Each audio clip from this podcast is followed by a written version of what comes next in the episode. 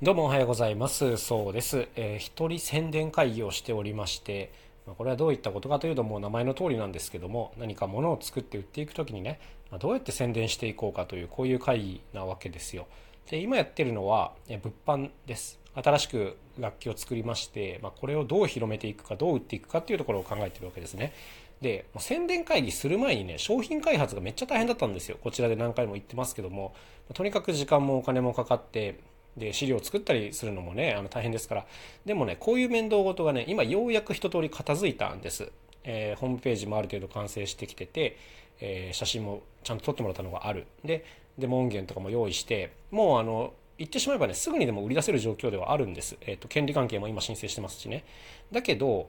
じゃあこれをねじゃあ明日から発売開始ですって言っても結構高額なやつだしね誰も買わないんですよやっぱ。あのその未来はもう僕はっきり見えていて。だからすっごい重要なのはこういつから販売するかっていうのをカチッと決めてでそれに向けてどういうこう宣伝をしていくかっていう、まあ、ここですよね。はい、あの僕もね普段例えば SNS に動画出す時なんか何も考えずにパッと出しちゃいますけどやっぱここぞっていう時はよく考えなきゃいけないと。で時間取って準備しなきゃいけない。あまあこれは当たり前ですけどね。そうそう。で、まあ、このね、どうやって宣伝していくか問題は非常に難しいですね。というのも僕が今回扱ってるのは創作楽器っていう、まあ要するにニーズゼロの商品なんですよ。はい。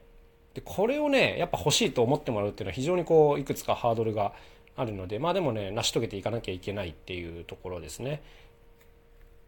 で、やっぱりね、最初にある程度狙っていきたいのは、まずそもそもやっぱ新しいもの好きの人ですね。はい。こういう、例えばね、珍しい楽器を好きな層の方っていうのはね、一定数いらっしゃるんですよ。僕もそうなんですけども、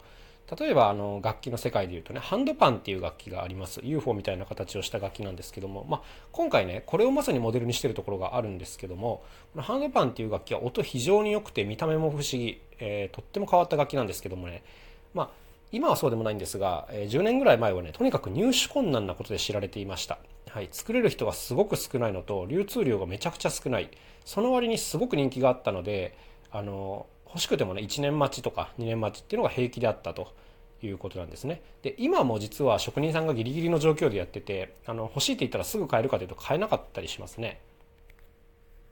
なんかこういうのってすごくいいバランスが取れてるなと僕個人的には思っています。あのメーカー側もね別に安売りする必要がないし買う方もなんかこう楽しみにワクワク待ってるっていう状況がちょっとあると思うんですよ。これってなんかこの大量消費とは結構真逆にある感じだなというふうに思っていてやっぱこう楽器ってなんか一つ夢を見れるものだと思ってるんですね。はい、到着するまでがすごくワクワクする箱を開ける時のあの興奮といったらないみたいなねでこうちょっとずつちょっとずつ演奏が上手になっていってなんか音楽が作れるようになるっていうのはすごいあの一つの長くやれる遊びというかねだなというふうに思ってまして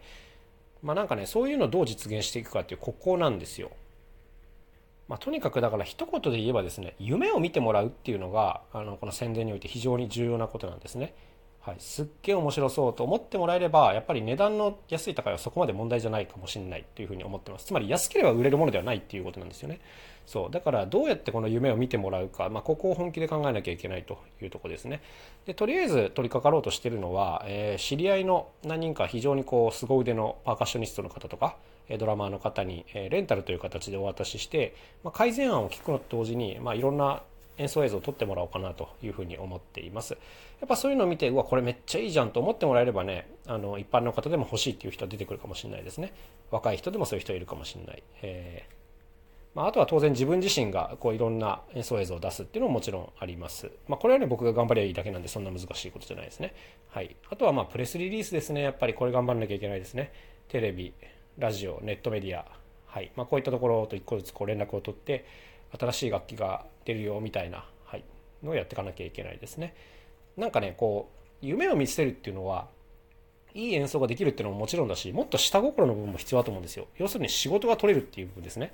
はい、これ仕事が取れるぞこの道具があればっていうふうに思ってもらえればやっぱこれあの人間の下心で欲しいっていうふうになるわけですからあのこれを使えば仕事が取れますっていうところを僕自身が実証しなければいけないというところになりますね。はいまあ、こういったことが必要です。であとは当然一個一個地道に営業回りというのが必要ですね。要するに人前にどんどん出てって人にどんどん触ってもらってプレゼンをするこれをひたすら繰り返すっていうこれこれがめっちゃ重要はいということであのただね一般何ていうんですかその100人いたら興味を持つ人は1人いるかいないかの楽器なんですよ。そうでこれをどこでやるかっていうのが非常に重要で今考えてるのは例えば音大であるとか